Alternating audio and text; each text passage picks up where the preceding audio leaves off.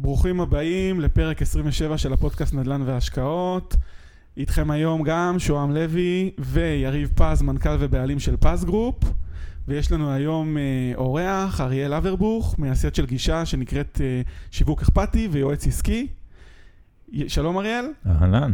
יריב. מה קורה? אני מעריץ אותו. אתה למה? לא מבין עד כמה. למה? זהו, גם אני לא מבין. לא, תקשיב, הבן אדם, לא, אתה אומר, איזה, הבן אדם פורץ גבולות, יש לו אה, קהילה. תקשיב, כל פוסט שהוא מעלה בפייסבוק, מאות אה, מגיבים ומגיבות, במיוחד מגיבות, רוב הקהילה הם אה, נשים.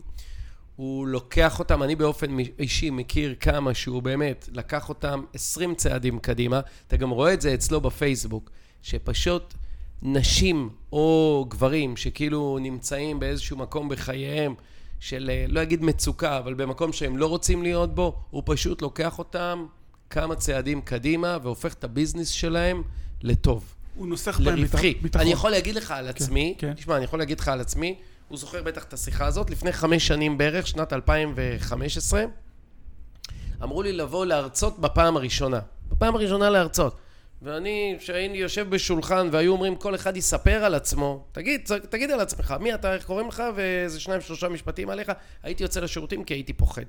ואז הייתה לי ההרצאה הראשונה בנדל"ן, התקשרתי אליו, הוא היה בדרך לים המלח, הוא היה יועץ שם ל... למה אמרת? למפעלי ים המלח. לשקר כלשהו שהוא סיפר, הוא כנראה הקיף את הבית. שוב ושוב. לא, לא, הוא נסע לים המלח, באמת איזה שעה וחצי, משהו כזה, נתן לי טיפים. ב- ב- כש- כשהרציתי, הוא ישב לי בראש, באמת, רץ חלק, ובאמת, רק בזכותו. אני חושב שאני סיפור אחד, הוא בטח יכול לספר לך עשרות אלפי. סיפורים. אז מדהים, אני רוצה אריאל שתציג את עצמך, תספר את עצמך לפני... קודם כל, אני כן. בעד לסיים את הפודקאסט כאן, אחי. זהו, מכאן אני יכול רק לדרדר. מפה אנחנו מידרדרים, זהו. הגענו לשיא. זהו. לא, אין בעיה, בסוף נערוך את זה, נשים את זה בסוף. אבל- לא באמת, אני אשים את זה בהתחלה. אני מיותר, נשבע לך. לא, אבל האמת, תראה, בנושא, יש לי כל מיני כובעים. ב- בהכשרה המקורית שלי בכלל אני רוקח.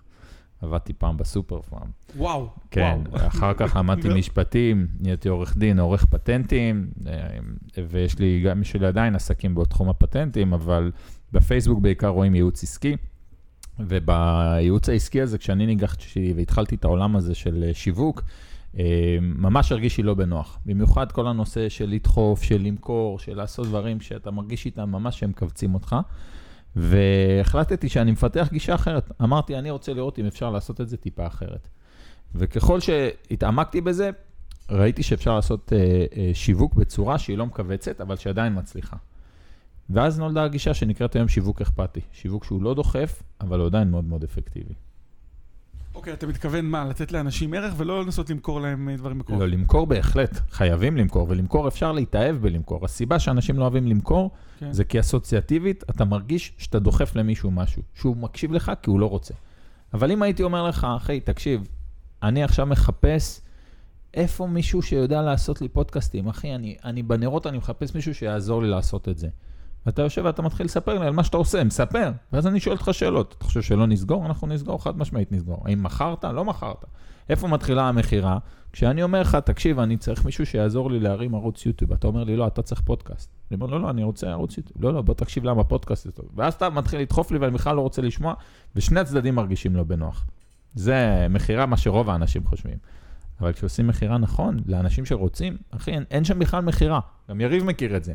יושב עם אנשים, ולא משנה איפה, בית קפה, משרד, מה שלא יהיה, הם שואלים אותו שאלות, הוא רק עונה, הוא לא צריך למכור כלום. אז הפכת גם את המכירה לשיחה וגם את ה... לגמרי. רעיונית, איך אתה עושה. את זה נכון. אבל זה קודם כל מתחיל אצל הבן אדם.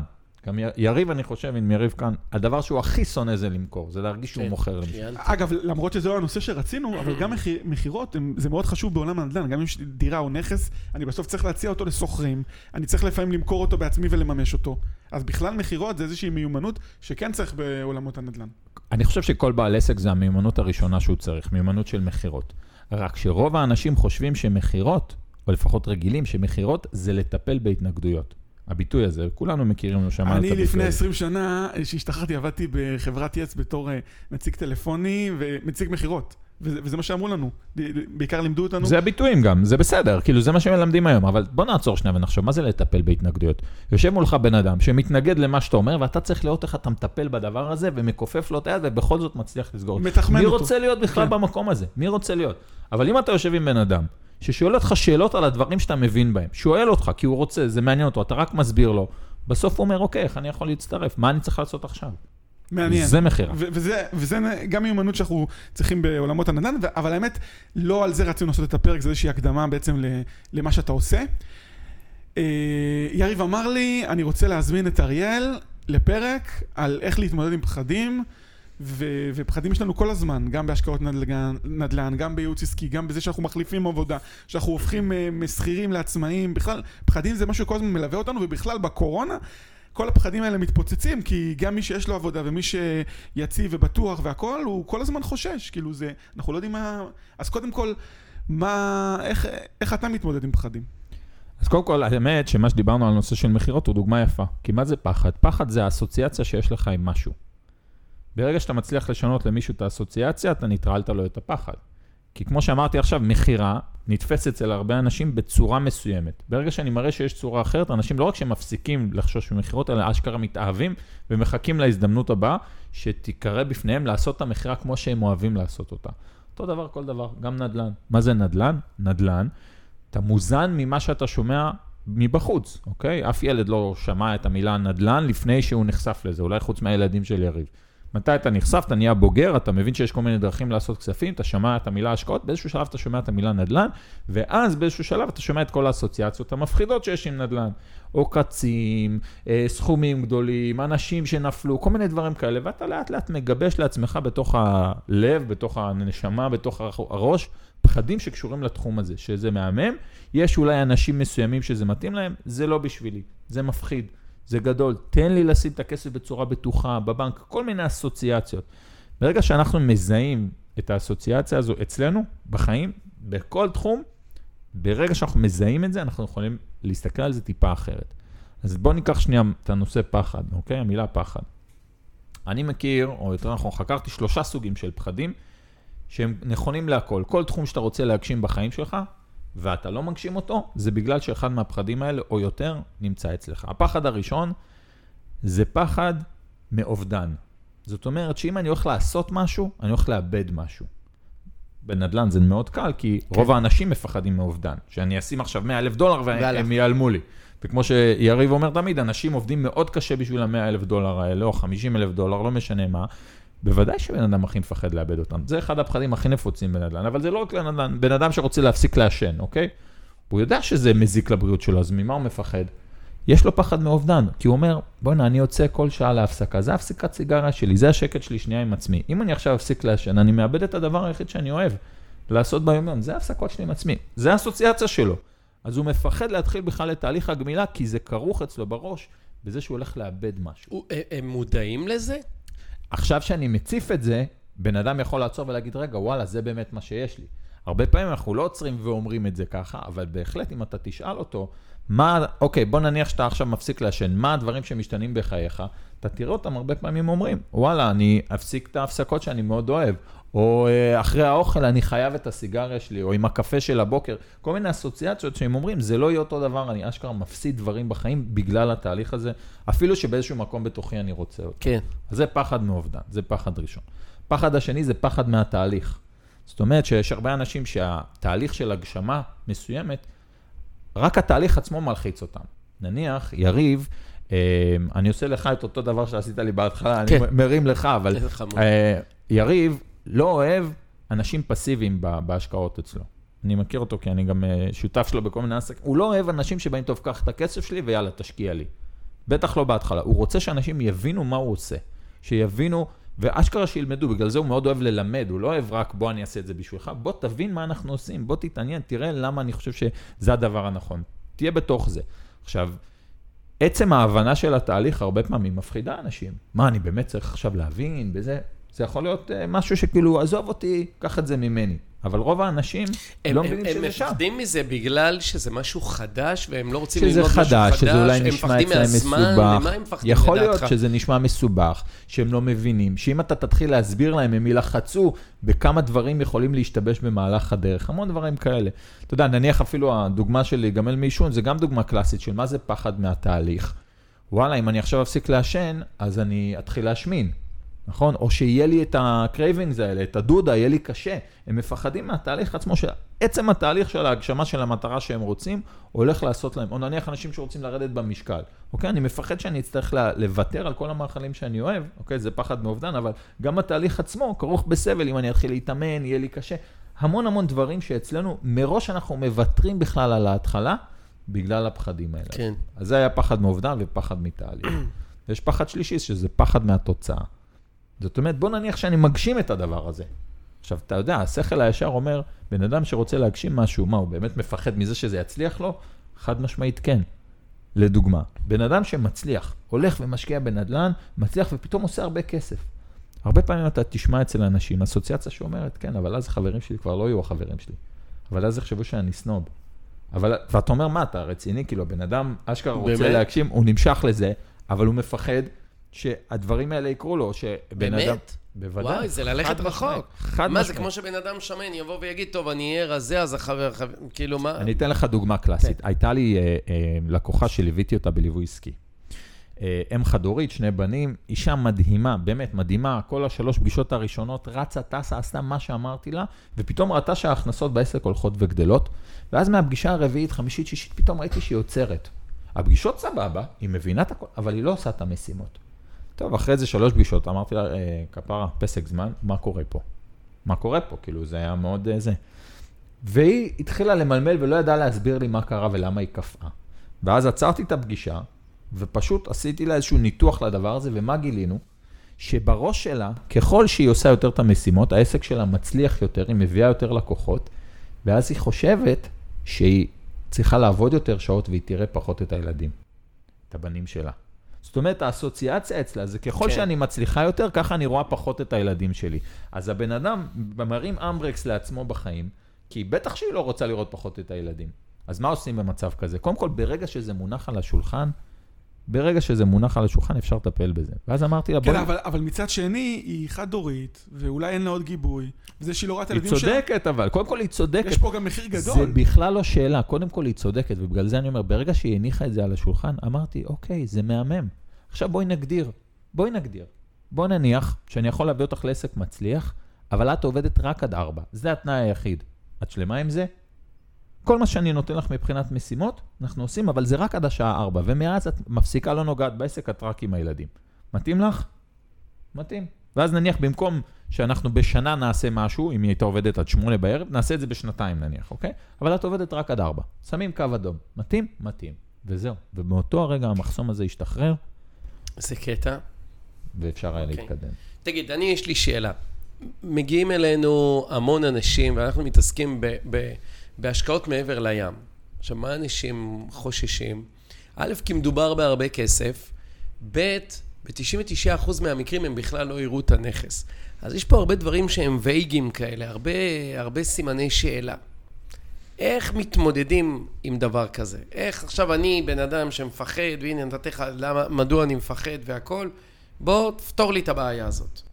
בעצם, למה זה קורה? זה קורה בגלל שמי שכבר יש לו אסוציאציה של השקעות נדל"ן, המדד היחיד שיש לו להשוואה זה השקעות נדל"ן בארץ. עכשיו, מה זה השקעות נדל"ן בארץ? אתה הולך, אתה רואה את הנכס. נכון? השקעות נדל"ן בחו"ל, איך אתה תמיד אומר? הם לא בודקים את הנכס, הם בודקים אותי, נכון? הם בודקים אותך בתור ה- היזם. זאת אומרת, כל עוד הבן אדם כל הזמן מנסה להשוות השקעות ישראל וארצות הברית, אז הוא כל הזמן ירגיש את הפחד הזה, את הבעיה. כן. ולכן הפתרון בדרך כלל, קוראים לזה באנגלית reframing, זה להגיד שזה משהו אחר, זה בכלל לא אותו מוצר. זה לא שאתה, בסדר, ברור שהם מנסים להשוות דבר ראשון תשואות, אוקיי? אז בארץ יותר נמוך, יותר משתלם בארצות הברית.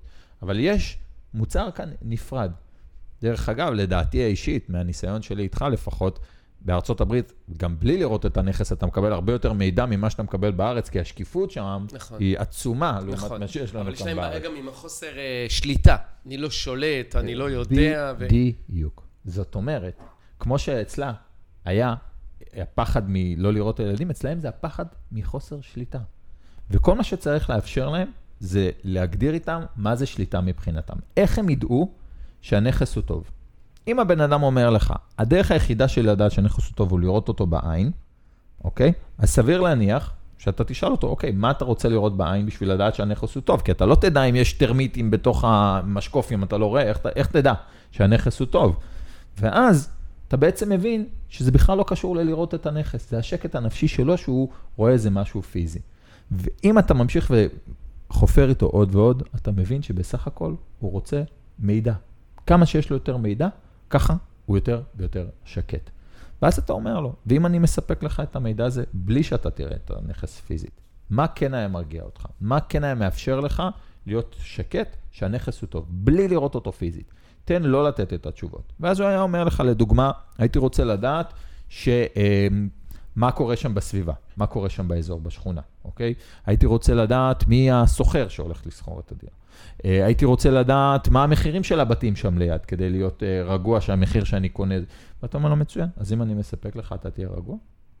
ואתה תראה שהרבה פעמים, ברגע שאתה לא מתאמץ להסביר להם שיש להם שליטה, אלא שואל אותם, מה בעצם יעניק לך שליטה? כי אני לא התחלתי להגיד לה, תקשיבי, את יכולה לעבוד... אמרתי לה, מה מבחינתך הוא קו אדום? מה יאפשר לך להיות רגועה שאת תהיי עם הילדים? אז היא אמרה לי, אם אני אסיים לעבוד בארבע. אמרתי, מעולה. בואי נתפור את כל העסק כשאת עובדת עד ארבע. אותו דבר.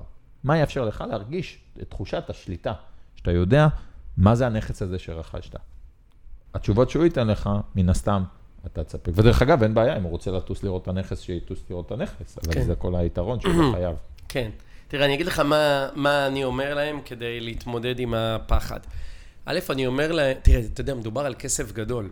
אנשים, אתה יודע, אם בתים היו עולים אה, חמישה שקלים, כנראה לא היה לאף אחד פחד גם אם, הנכס היה ב, אה, על הירח. פה מפריע להם כמה דברים. אז אני אמרתי להם, תראו, קודם כל תהיו בקשר עם אנשים שעושים את זה. ברגע שאתה נחשף למידע של אנשים שמעלים פרויקטים, שמספרים, שעשו דברים, שמשפצים, שמרוויחים כסף וכולי וכולי, אתה קודם כל מרגיש שאתה לא עושה משהו חריג. זה נכון? לא רק שזה נכון, לא רק שזה נכון, הרי מה זה הפחד הזה שאתה בעצם מטפל בו? הפחד שלנו להיות חריגים, להיות שונים. ברגע שבן אדם רואה שיש עוד אנשים שעושים את זה, אוטומטית הוא מרגיש חלק מקהילה, חלק משבט, שזה צורך מאוד בסיסי אצלנו. והרי נכון אמרנו קודם שהכל מגיע ממה, ש... ממה שאנחנו שומעים וסופגים כל נכון. החיים. ופחד מהשקעות נדל"ן זה כי בחדשות אתה לא שומע, וואו, איזה יופי של השקעה, אתה רק שומע עקיצות נכון. ומתחזים ודברים כאלה מפחידים. נכון. ופתאום כשאתה מקיף את עצמך באנשים, ודרך אגב, מקיף את עצמך, מספיק שבן אדם יהיה בתוך קבוצת וואטסאפ, בתוך קבוצת פייסבוק של אנשים שעושים דברים דומים. השיחה בכלל לא נסובה סביב פחדים, אלא נסובה סביב ה... הבנפיט של הדבר הזה, כל התפיסות שהוא במשך שנים הטמיע מתחילות להיות בהתחלה עם סימני שאלה, ואז להתערער, ואז יום אחד הוא עושה איזה צעד אחד בקטן ואומר, יאללה, סבבה, בוא נלך על הבית הזה, ומאותו הרגע הוא כבר לא חוזר אחורה. אז אני חושב שזו עצה מאוד מאוד טובה. אוקיי, okay, אז יש לנו עצה אחת שאנחנו מסכימים עליה, זה תהיה בקשר עם אנשים שאתה רוצה להיות כמוהם, נכון? הרי... נכון. לא עם מישהו שלא עשה את זה. נכון. כי מישהו שלא עשה את זה, זה כמו שעכשיו פוטרתי מעבודה, ואני אלך להתייעץ עם מובטל שלא עבד יום בחייו. אל תרוץ להפגנות בבלפור, למרות שאנחנו לא, לא מדברים פה פוליטיקה. בסדר, תחזיק בדעה הפוליטית שלך, במקום ללכת להפגנות בבלפור, זה גם מה שפעם אמר לי יזם נדל"ן, שבזמן המחאה החברתית של 2011, שאנשים אמרו לו, בוא לרוטשילד, בוא לזה, הוא, הוא, הוא הלך לחפש בתים והשקעות. אתה, אתה, אתה, כן. אתה מכיר אותם. כן, כן. אז... אה, אז אה, כן, זה... אה, הבנתי מה אמרת. לא אמרת את זה מהמקום של ביבי לא ביבי, אמרת את זה מהמקום שאנשים שאומרים הקוטג' הוא יקר מדי, זה אנשים שמסתכלים כרגע על החמישה שקלים מול שבעה שקלים, והם לא מקיפים את עצמם בדברים שיכולים להיות יותר. כן, תראה מה חיובי במציאות הנוכחית. הבנתי אותך. אוקיי, אז אמרנו קודם כל, אנחנו מקיפים אה, אה, את עצמנו באנשים שהם עושים את זה, אנשים שאנחנו רוצים להיות כמוהם, נכון? נכון. יופי. דבר שני, לדעתי, הם צריכים שיהיה להם מידע. כי אני חושב שחלק גדול מהפחד הוא בא מזה שיש להם חוסר מידע, נכון? תשאל הרי... אותם. חלק כן. חל... קודם כל כן, כי תמיד מידע, אבל איזה מידע חסר להם? האם חסר להם מידע עליך כדי שהם ירגישו שאתה אמין? שדרך אגב, חלק גדול מהאנשים זה כל מה שמספיק להם. הם באמת יכולים גם להגיד לך, עזוב, אני לא צריך שתראה לי את הזה, אני סומך עליך. כן. אני מניח שאתה נתקל בזה הרבה, אז יכול כן. להיות שהמידע שהם צריכים קשור אליך, ויש כאלה שצריכים את המידע על הנכס, ויש כאלה שצריכים גם וגם. כן.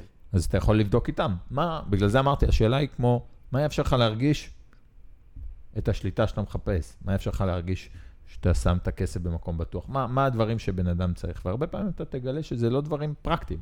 הוא לא באמת צריך עכשיו לדעת את מספר חשבון הנאמנות של העורך דין שמלווה את הפרויקט, כמו שהוא צריך לדעת מי אתה, מה עשית, אם יש ממליצים, אם יש אנשים נוספים. למרות שתראה כמה זה מצחיק, הרי באמת, בכל שלב יכולת לשלם לאיזה שלושה אנשים שכל הזמן ישלם, יגידו עליך דברים טובים. זה לא באמת הבעיה. אנחנו, האנוש נקרא לזה, הוא חיה חברתית.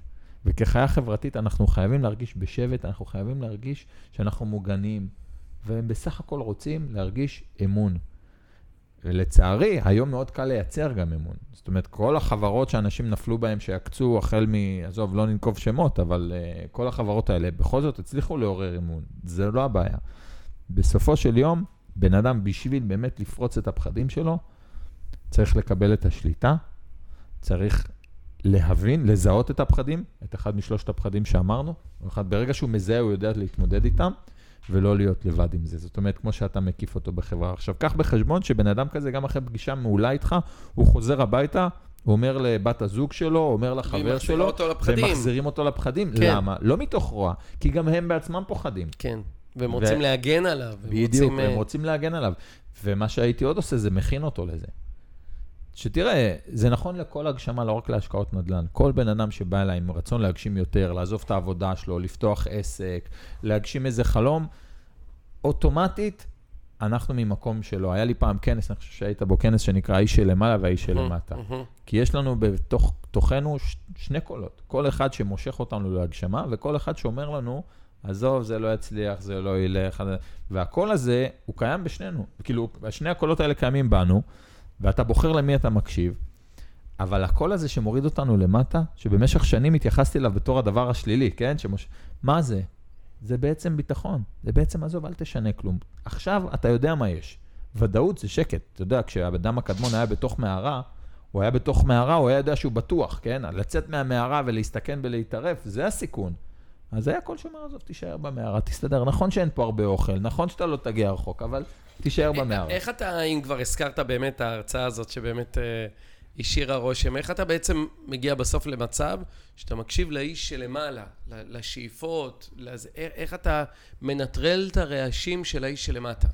אתה מבין קודם כל שהאיש שלמטה הוא לא רע.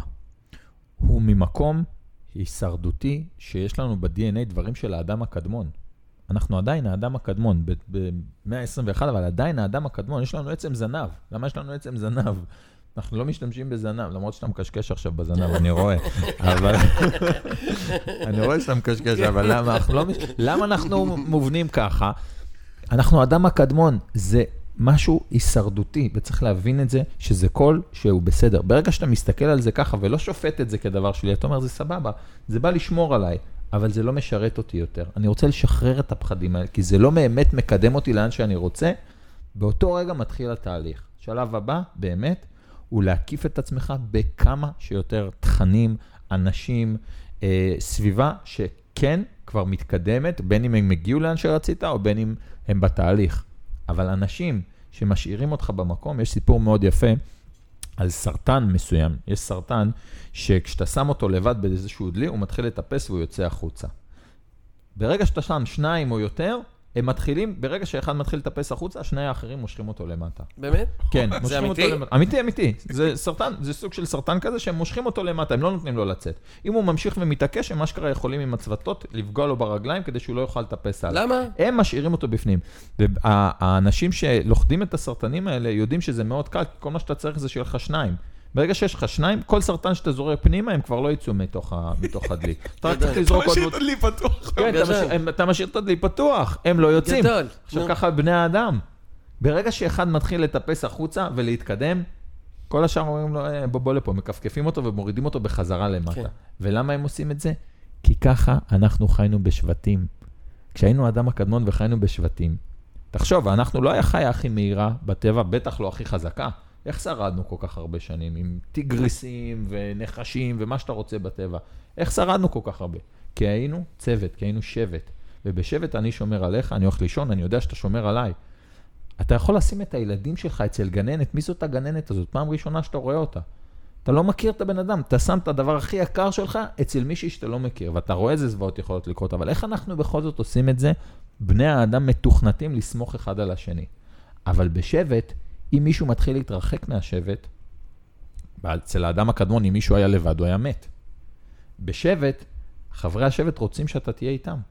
זאת אומרת, אם אני הייתי עושה משהו שגורם לשבט לדחות אותי, זה סכנת מוות. והיום בימינו, אם אני עכשיו בא למשפחה שלי, נניח משפחה שכל החיים היו שכירים, ואני אומר להם, אני רוצה לפתוח עסק, והם לא מכירים את הדבר הזה, וזה מפחיד אותם, וכל מה שהם שומעים זה כמה אנשים נופלים ו- וקורסים וצריכים מענקים ורואים זה, מה הם יגידו לי? אתה השתגעת? עכשיו, ב- ב- במציאות הזאת, אז אומרים לך, תעזוב את הבית. הנה, אני, אני בעצמי הקמתי אה, עסק לפני כמה חודשים, ובאמת, אף אחד לא היה מעלה את זה על הדעת, גם שאני... אנשים לא מאמינים, גם מה הסיכוי שלך להצליח ב- בקורונה? מה הסיכוי? אין, לך- אין סיכויים.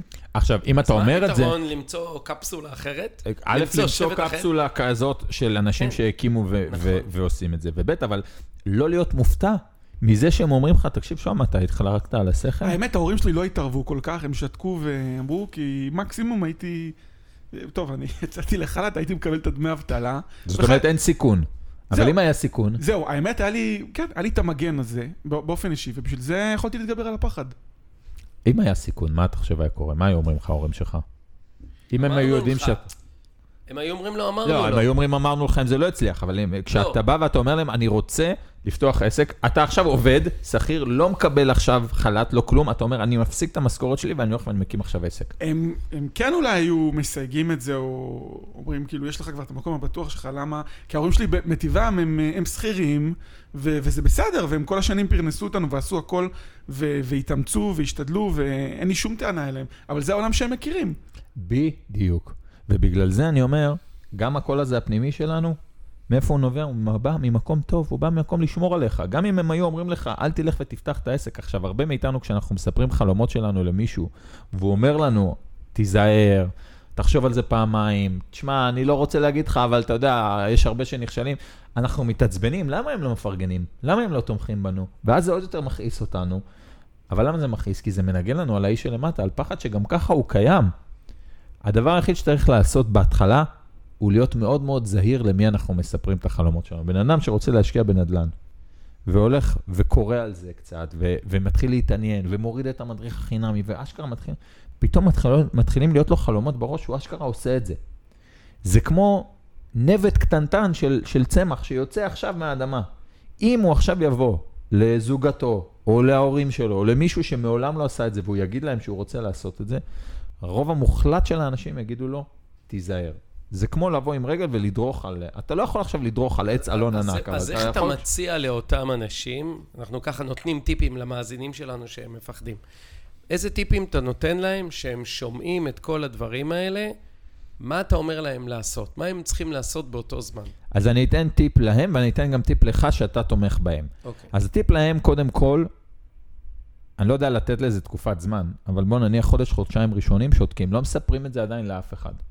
אתה רוצה להשקיע בנדל"ן, זה פעם ראשונה שאתה עושה את זה, אתה מפחד מזה, הכל טבעי, שמור את זה כרגע לעצמך, רק תקרא, רק תלמד, רק תספוג, רק תעשיר את עצמך בעוד ועוד תכנים, מה זה בכלל אומר להשקיע בנדל"ן. כן, אבל אני, אני חייב להגיד לך על זה משהו. אבל אני, טוב, גם אני יעצתי בקריירה שלי להרבה חברות אה, מבחינה תקשורתית, מבחינה אסטרטגית, ועדיין, גם היום אני עושה את זה.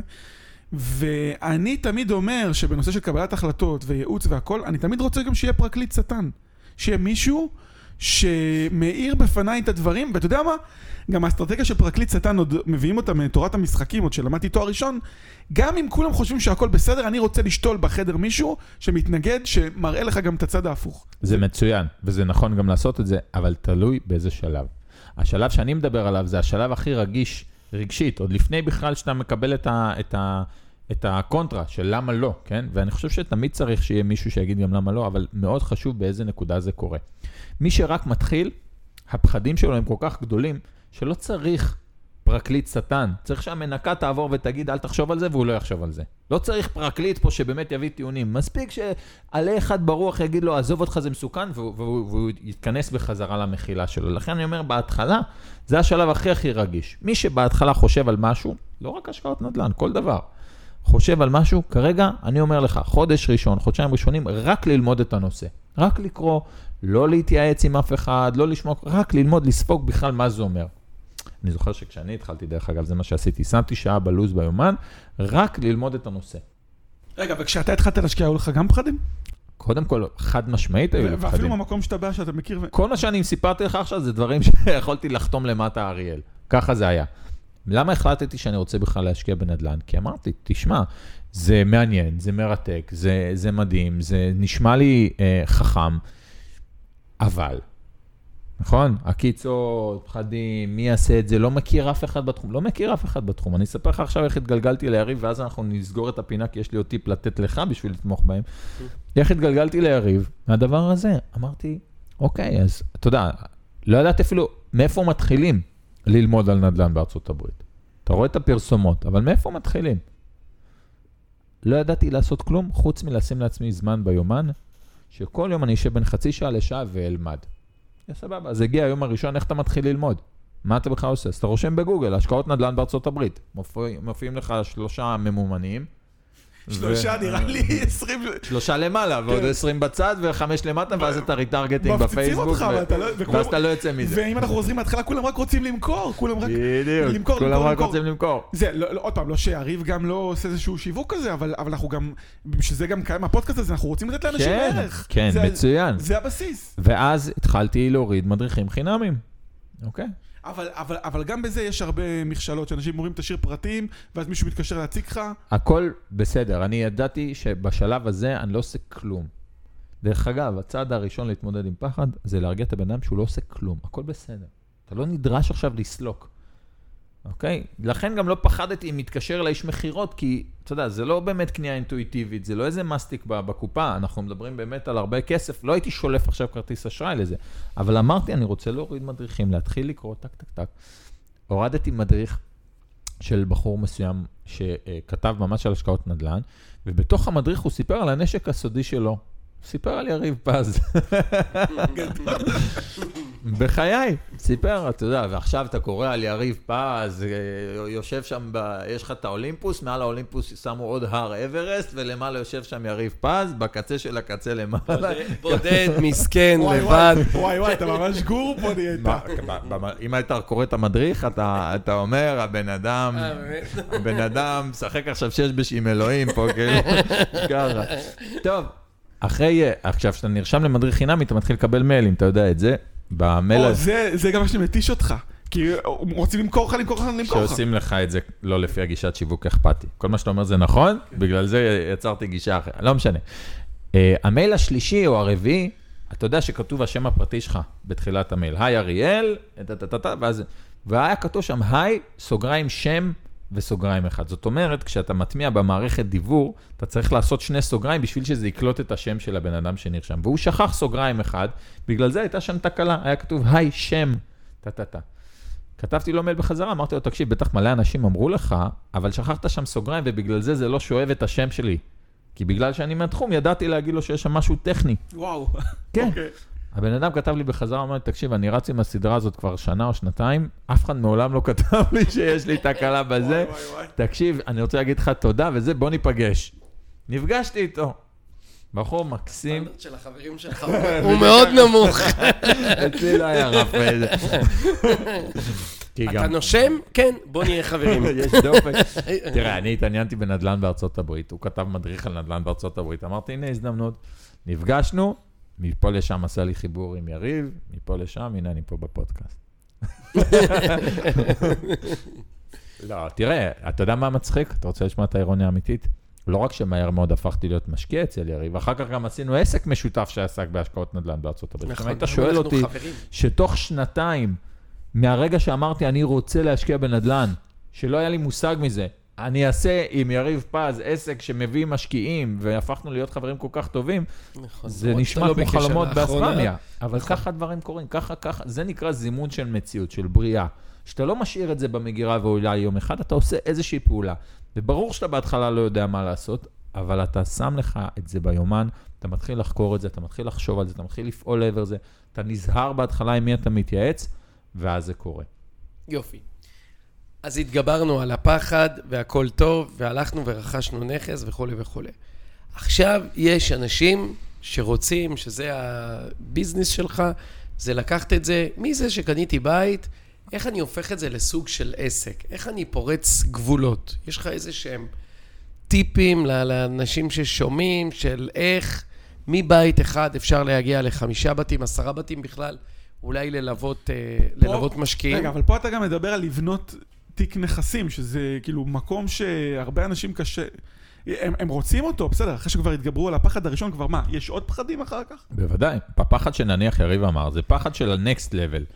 זאת אומרת, שמע, סבבה, אני כבר יודע לרכוש נכס, אני יודע להתייעץ עם יריב, אני סומך עליו, יאללה, הנה, יש לי שניים, אני יכול להפוך את זה לשלושה נכסים. ואז אתה אומר, בוא'נה, רגע, האם יכול להיות שאני יכול להפוך את זה אשכרה למשהו מהותי בחיי?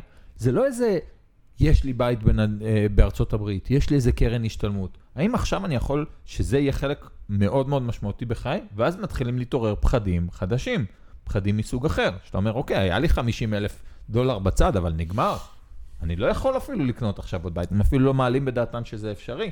פתאום אתה אומר, לא רק שאתה יכול, אתה יכול שיהיה לך פורטפוליו. זה אשכרה יכול להפוך להיות פורטפוליו. שלב הבא, הבא שאתה מדבר, זה בן אדם שאומר, וואלה, אולי אני אפילו יכול לעשות מזה עסק ולהתחיל לעזור לאנשים אחרים להשקיע בנדל"ן בארצות הברית, לספר על הסיפור שעברתי. אגב, אצלנו בשכונה גם יש בחור כזה שממש ככה עבר את, ה, את השלב הזה. תמיר, אם אתה מכיר אותו. אז אה, זה כבר פחדים חדשים. עכשיו, אם אתה תראה מה יפה, זה לא משנה מה הפחדים, כולם עוברים דרך מה שסיפרתי קודם. כי אז הוא יגיד, מה, אני אקים עסק, אבל מה אני מבין בשיווק? אני יודע לקנות את הנדל"ן לעצמי, או יודע להיעזר בערב, אבל מה עכשיו, אני אביא אנשים, אני צריך לעשות שיווק, אני צריך לעשות אתר, פחד מהתהליך, אני צריך לעשות את כל הדברים האלה, אני לא טוב בזה, ואז הם פוסלים את זה עוד לפני שזה התחיל. התהליך הוא בדיוק אותו התהליך. זאת אומרת, חודש, חודשיים ראשונים, לקרוא מה זה בכלל לפתוח עסק. יכול להיות שבן אדם שכיר והשקיע בנדל"ן, ועכשיו עלה לו הרעיון שאולי הוא יכול ללוות משקיעים כעסק מהצד, אפילו לא להתפטר. אבל מה זה אומר לפתוח עסק? מה זה מצריך? כמה זה עולה? אנשים שעשו את זה, להתייעץ מהמקום הזה.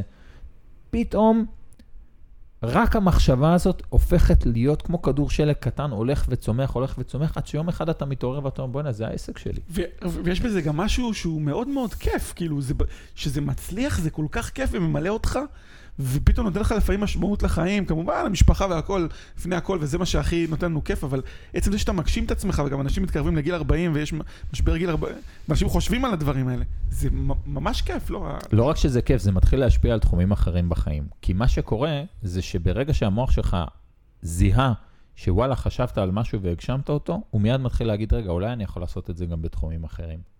אז אולי אני יכול לעשות את זה גם אה, אה, בכושר, אולי אני יכול לעשות את זה גם בכספים נוספים, אולי אני יכול לעשות את זה בזוגיות, אולי אני יכול לקחת את כל מה שאני חושב שהייתי רוצה, שזה יהיה הדבר המושלם עבורי, ועכשיו אני אפעל לעבר הגשמה של הדבר הזה. ואז בתחושה שלי, בן אדם באמת מגשים את מלוא הפוטנציאל שלשמו הוא בא. כשהוא מבין שכל מה שהוא שם עליו את הפוקוס יכול לקרות, אם הוא קודם כל בכלל חושב שזה אפשרי. אם המחשבה האוטומטית זה זה לא אפשרי עבורי, זה אף פעם באמת לא יקרה. ברגע שאתה מגשים, אתה אומר, וואלה, זה לא, לא חשבתי שזה אפשרי עבורי והצלחתי לעשות את זה? וואלה, מי חשב שאני אשקיע אי פעם בנדל"ן? אני אומר לך, הלכתי, חיפשתי מדריך חינמי להוריד, עכשיו אני חבר של יריב פז, מי יכול לחשוב על דבר כזה? ואז אני אומר, רגע, אז למה שלא יהיה לי קוביות? למה, של... למה להוא יכול להיות ולי לא? למה, אני תמיד צריך לחשוב שזה לא יכול לקרות? מה צריך לקרות בשביל שיהיה לבן אדם קוביות? ואז אתה הולך ואתה מתחיל לחקור את הדבר הזה. עד שזה קורה. כל תחום בחיים. וזה מה שאני מאמין ומלמד. האם יש איזה שהן סיטואציות בחיים שבה אתה כן צריך להקשיב להוא שמלמטה? אני חושב שההוא שמלמטה... אולי כדאי, כדי להיות אני צעיר, חושב שההוא שמלמטה הוא אולי טוב. להקשיב לו, אבל לא לתת לו לשתק אותנו. חד משמעית. זה, זה תראה, בעצם הפואנטה. אם, אם, אם האיש מלמטה עכשיו נחצה את איילון עם, אה, עם אה, כיסוי בעיניים, אז האיש שלמטה הוא באמת מגן עליך. אז כאילו, יש לו, יש לו יתרונות.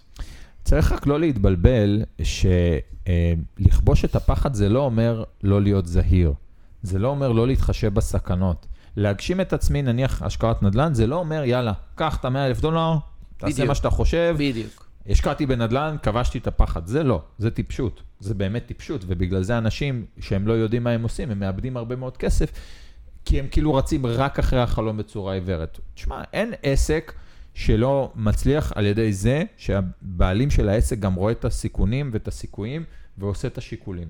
השקעה, כמו כל דבר בחיים, טומנת בחובה סיכון, ואתה צריך לקבל החלטה מושכלת ככל האפשר, והיא תהיה מושכלת ככל האפשר כשיהיה לך את כל המידע ככל האפשר. כן. זאת אומרת, התפקיד שלך הוא לצבור מידע, להתייעץ כמה שיותר, שוהם אמר מעולה, להתייעץ עם פרקליטו של השטן, להתייעץ עם אנשים, תראה כמה טוב זה היה, וגם אתה תסכים איתי, יריב, אם כל בן אדם, לפני שהוא היה משקיע בנדל"ן, גם היה מתייעץ עם משקיעים, אבל גם היה מתייעץ עם מישהו שנעקץ. מישהו שנעקץ, לא מהמקום של יואו איזה פחד, אלא מה היית עושה אחרת. מה הוא עשה לא היית- נכון, בדיוק. אם עכשיו היית נכנס לעסקה הזאת מההתחלה, מה היית בודק? נכון. וואלה, זה מידע זהב, כן. יש יותר יקר ערך מזה. נכון. אבל, אבל זה ממקום מאוד מאוד מושכל. זה לא ממקום של יואו אני מפחד, זה ממקום של איך אני לא עושה טעויות בדרך. אני הולך לעשות את הדרך, אבל איך אני עושה בה כמה שפחות כן. טעויות. אתה יודע, אני, אני, אני קורא לסביבה הטבעית אה, סוג של מנפצי החלומות, אוקיי? כי בעצם יש לך איזשהו חלום שלא בא להם טוב, כי זה חלום שהוא לא בקפסולה שלהם, זה לא בשבט שלהם, אבל תמיד אני אומר לסטודנטים, לתלמידים, שתבנו בזכותם תמרורי אזהרה. תגידו להם, למה זה לא טוב? למה זה לא טוב? האם זה בגלל זה שזה מתחבר למה שאתה אומר? האם זה בגלל שירמו אותי? איך יכולים לרמות אותי? ואז אתה בעצם אתה תמרור אזהרה, מה אני עושה כדי שזה לא יקרה. אתה יודע, כשאני קניתי את הדירה הראשונה, אז אה, זה מישהו מהמשפחה אמר לי, תיזהר, לי, אימא שלי הייתה לה דירה, לא פינו פה בארץ, לא פינו את הדיירת במשך שלוש שנים. הלכתי לעורך דין ישר, להתייעץ עם עורך דין. האם יכול להיות מצב שתהיה לי דיירת של שלוש שנים? אז מסתבר שהיא לא פעלה לפי החוק והייתה יכולה לפנות אותה, אז החוק היה שונה. אבל הייתה יכולה לפנות אותה אחרי חצי שנה, שמונה חודשים. אז כאילו, לבנות איזה שהם תמרורי אזהרה בסופו של דבר, ולראות איך אתה, איך, איך, איך, איך, איך עוברים אותם. תראה איזה יופי מה שאמרת עכשיו, ואיך זה מחלחל הלאה, אוקיי? היה שם סיפור מאוד אפילו אימא שלי נקודתי. לא אומרת לי שאמרתי דברים יפים. נורא מחמיא לי, אתה יודע. אל תגזים, יריב. תוריד את הפח, יפה, יריב, יפה. עשית את זה בצורה מוצלחת, אתה רואה אותה אחר כך נקה את הטיפות אחרי שזה. אבל אה, תראה, אתה אומר משהו שהוא נורא מעניין, כי תראה איך דברים מחלחלים לנו כבני האדם. אותו בן אדם, שלא יודע בכלל שהיה שם משהו שלא התנהל כמו שצריך, ובגלל זה הדיירת נתקעה שלוש כן, כי הם שומעים רסיסי. סיפורים. בדיוק. אנחנו מתבססים על רסיסי סיפורים. עכשיו, נעשה מחקר מאוד מעניין, שהראה שאחד הדברים שהמוח שלנו אה, לא סובל, זה דחייה חברתית. זאת אומרת, בוא נניח שאתה כותב איזה משהו בפייסבוק, ואתה מתחיל לקבל ביקורת מאנשים. וואי, זה לפעמים יכול... לה- כן, היה לי הרבה פעמים ויכוחים עם כל מיני אז אנשים. ע- עשו סקירה, אתה יודע, CT למוח, וראו שנדלקים במוח אזורים, אזורי כאב. זאת אומרת, המוח מקביל את זה, כאילו קיבלת מכה פיזית. ואתה יודע, אנחנו רוצים להימנע מלקבל מכה פיזית. המוח מלמד אותך כמה שפחות להגיע לסיטואציות שבהן אנשים ידחו אותך ויגידו, אתה לא בסדר, אתה לא משלנו, אתה לא איתנו, לא רוצים אותך. עשו מחקר אחר שהשלים את זה, שלקחו קבוצה של אנשים, חמישה או שישה, והם משחקים ביניהם בכדור. עכשיו, כולם בוחנים במחקר, חוץ מבן אדם אחד שהוא הנבדק, אבל הוא לא יודע שהוא הנבדק ושהם בוחנים. והם כולם מתמסרים, ובאיזשהו שלב הם מפסיקים למסור לו את הכדור. מתמסרים רק ביניהם, ולא מוסרים לו. זה ממש תחילה והם חבר'ה. כולם מחוברים אלקטרון, ורואים שאצלו במוח, כל פעם שהם לא מוסרים לו, נדלק אזור כאב. שהבן אדם נפגע. כאילו באיזשהו שלב הוא מבין אני רואה את זה אצל. הילדים שלי, דרך אגב. אתה יודע, כן. תשחק עם הילדים שלך ותדלג על אחד מהם, תראה איך הוא מתעצבן. זה. מדהים, זה כן. מדהים, אבל תכף נקשור את זה לפחד. למה זה קורה?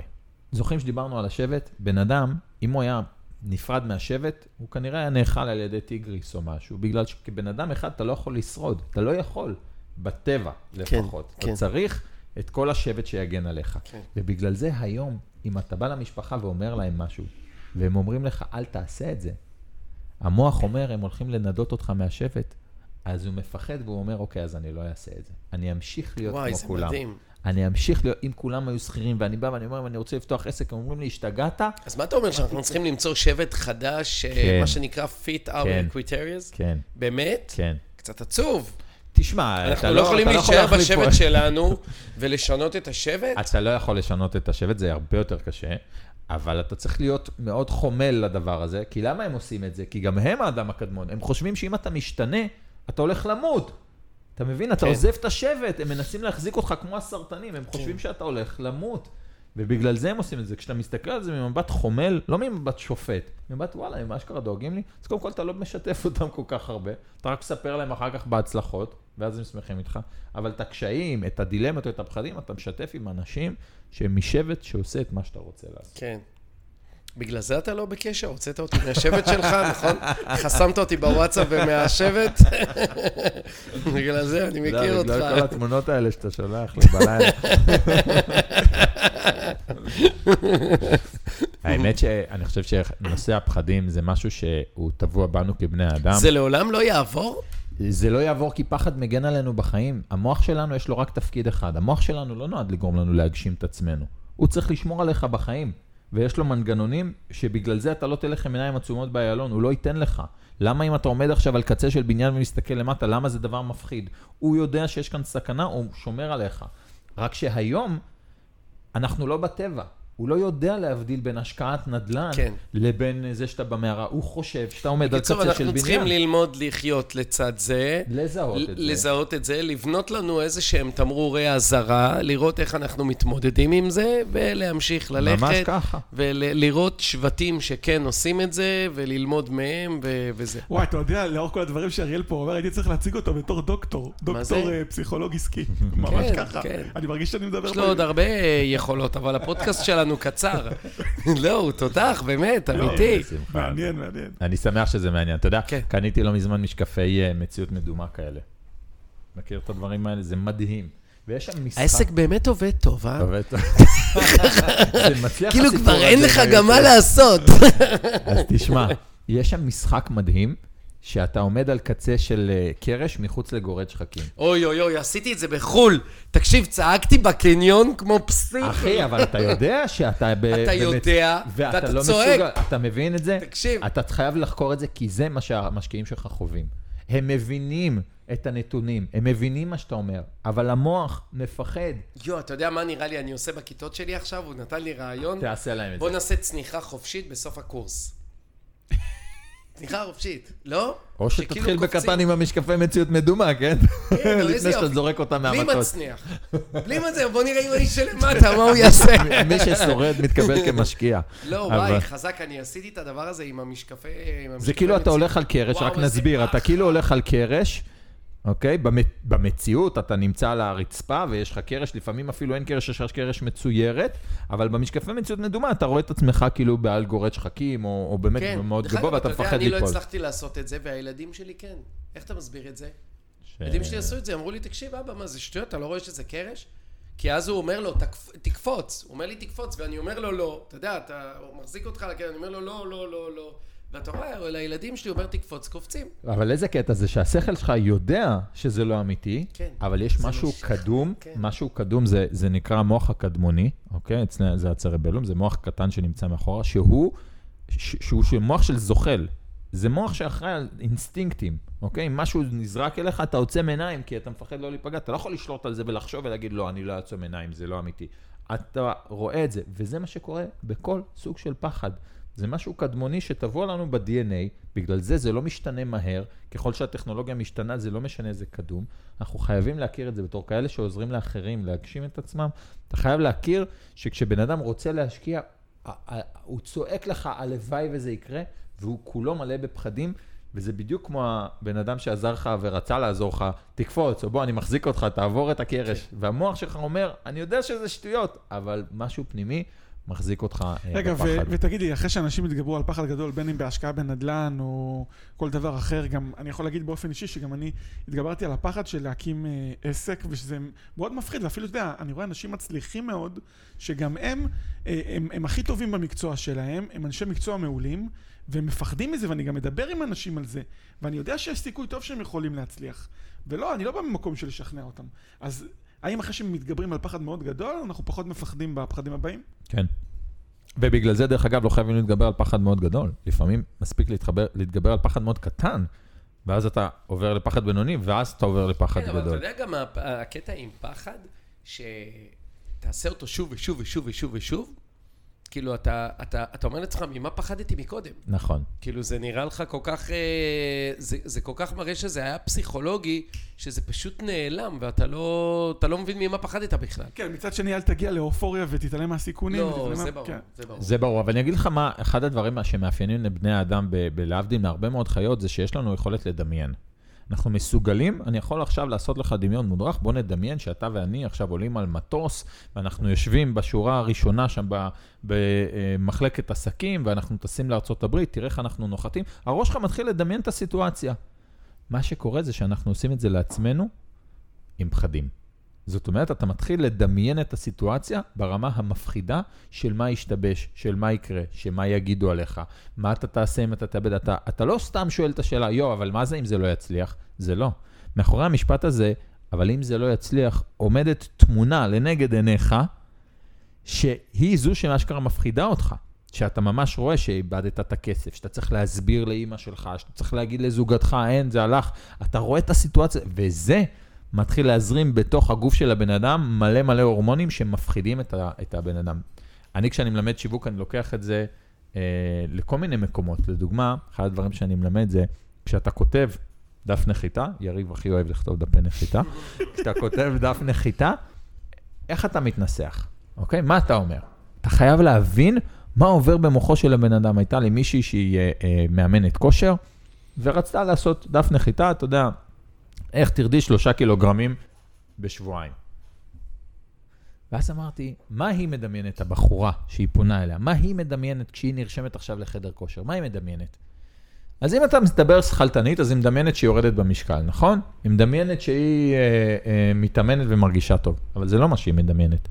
כשהיא מוציאה את הכרטיס אשראי והיא נרשמת לחדר כושר, אני אגיד לך מה היא מדמיינת. היא יודעת שבעוד חודש וחצי יש איזו מסיבה לחברה שלה, ובמסיבה, שזו מסיבת בריכה, יהיה האקס שלה, והיא יודעת שהוא יהיה שם, והיא מדמיינת איך היא תיראה כשהיא תגיע לשם, והוא יסתכל עליה ויקנא ויתחרט שהוא זרק אותה. זה, ככה המוח שלנו עובד, אתה מסכים איתי? שבן אדם, כשהוא מקבל החלטה, הוא רואה סיטואציה מאוד מאוד ספציפית. ובגלל זה הוא מקבל החלטה והוא סולק. הוא לא סולק כי יש מבצע, הוא לא סולק כי המכשירים הם חדשים. זה לא באמת מה שמעניין אותו.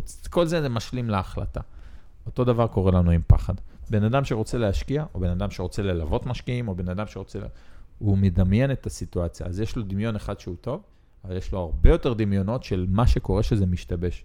וזה מאוד מאוד מפחיד, כי אתה לא סתם חושב שזה יכשל, יש לך סרט אימה בתוך הראש, כולל סיטואציות, אנשים ורגשות. ואנחנו חייבים להבין את זה בשביל לעזור להם, להבין שזה הסרט שרץ להם בראש. לכל מי שמפחד מכל דבר. וואו, זה... נראה לי אפשר לדבר על הנושא הזה עוד, אה, עוד שלוש, ארבע, חמש שעות, ו... צריך וזהו. לפעול. זהו, אנחנו פחות או יותר אה, רוצים אה, באמת לסכם את הפרק המאוד מאוד עמוק הזה, ו... זה פרק לפסיכולוגים לדעתי גם בכלל. כן, אבל או- תשמע, זה משהו שהוא בא לידי ביטוי כמעט בכל פגישה.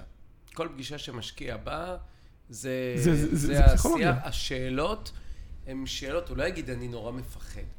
הוא, הוא, הוא, הוא יגיד את זה גם בצורה אחרת. מפחד זה משהו שנשמע ילדות- ילדותי. ש... איך אני אדע ש... שזה בעצם הפחדים שלו. אז ל- זה נורא דומיננטי, כל השיח הזה.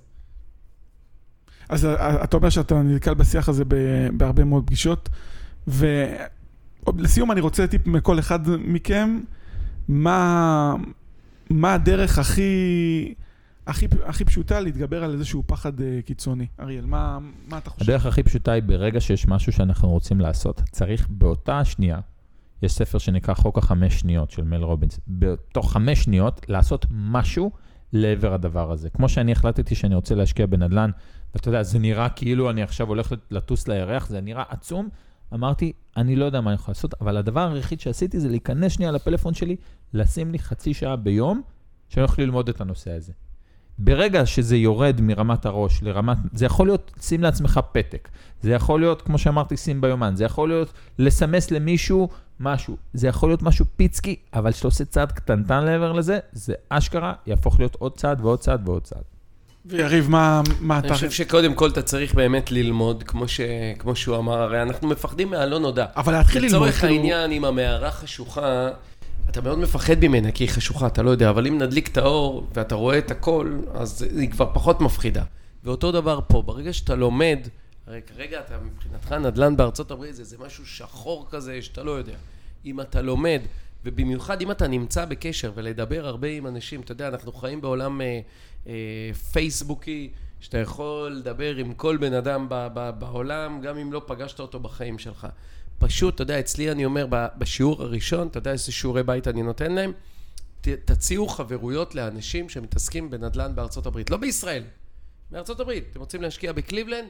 תהיו בקשר עם אנשים בקליבלנד. תדברו איתם, תשאלו אותם שאלות, תגידו להם מה הפחדים שלהם, תראו מה הם עושים, תלמדו מהם. אני חושב שהידע, בין אם הוא בא בספרים או ניסיון של אנשים אחרים, זה פשוט מדליק את האור במערה.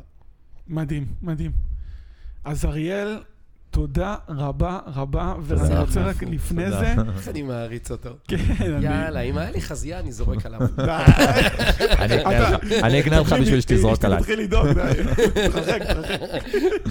ותגיד לי, אריאל, אה, מי שרוצה, מתעניין, רוצה ליצור איתך קשר, אז תספר לנו הקבוצה שלך, וגם איך אה, אפשר להגיע לך. פשוט לרשום אריאל אברבוך שיווק אכפתי, או בכלל שיווק אכפתי בגוגל יביא אתכם אה, בצורה כזו או אחרת אליי. והקבוצה- עושים את זה ביום?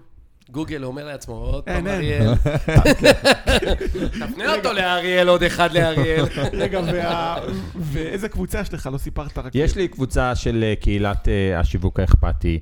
אה, יש לי הרבה מאוד פעילויות. בתקופה האחרונה אני מאוד עובד הרבה עם בעלי עסקים. אני הבאתי שיטה לארץ של התנהלות כלכלית, שנקראת Profit First, שמלמדת איך לייצר רווח קודם כל בעסק ורק אחר כך אה, לשלם לאחרים. אז זה גם משהו שהרבה אנשים מכירים אותי דרכו, הם רושמים Profit First אה, ב- ב- בגוגל. גם גוגל עוד הפעם אומר, עוד הפעם אריאל גם מפה. אז, אה, אז גם זה משהו, לא בעיה למצוא אותי, מי שמחפש. טוב, אז תודה. אז יריב, נתראה בפרק הבא. נתראה. ביי. להתראות. תודה ביי, לכם. תודה.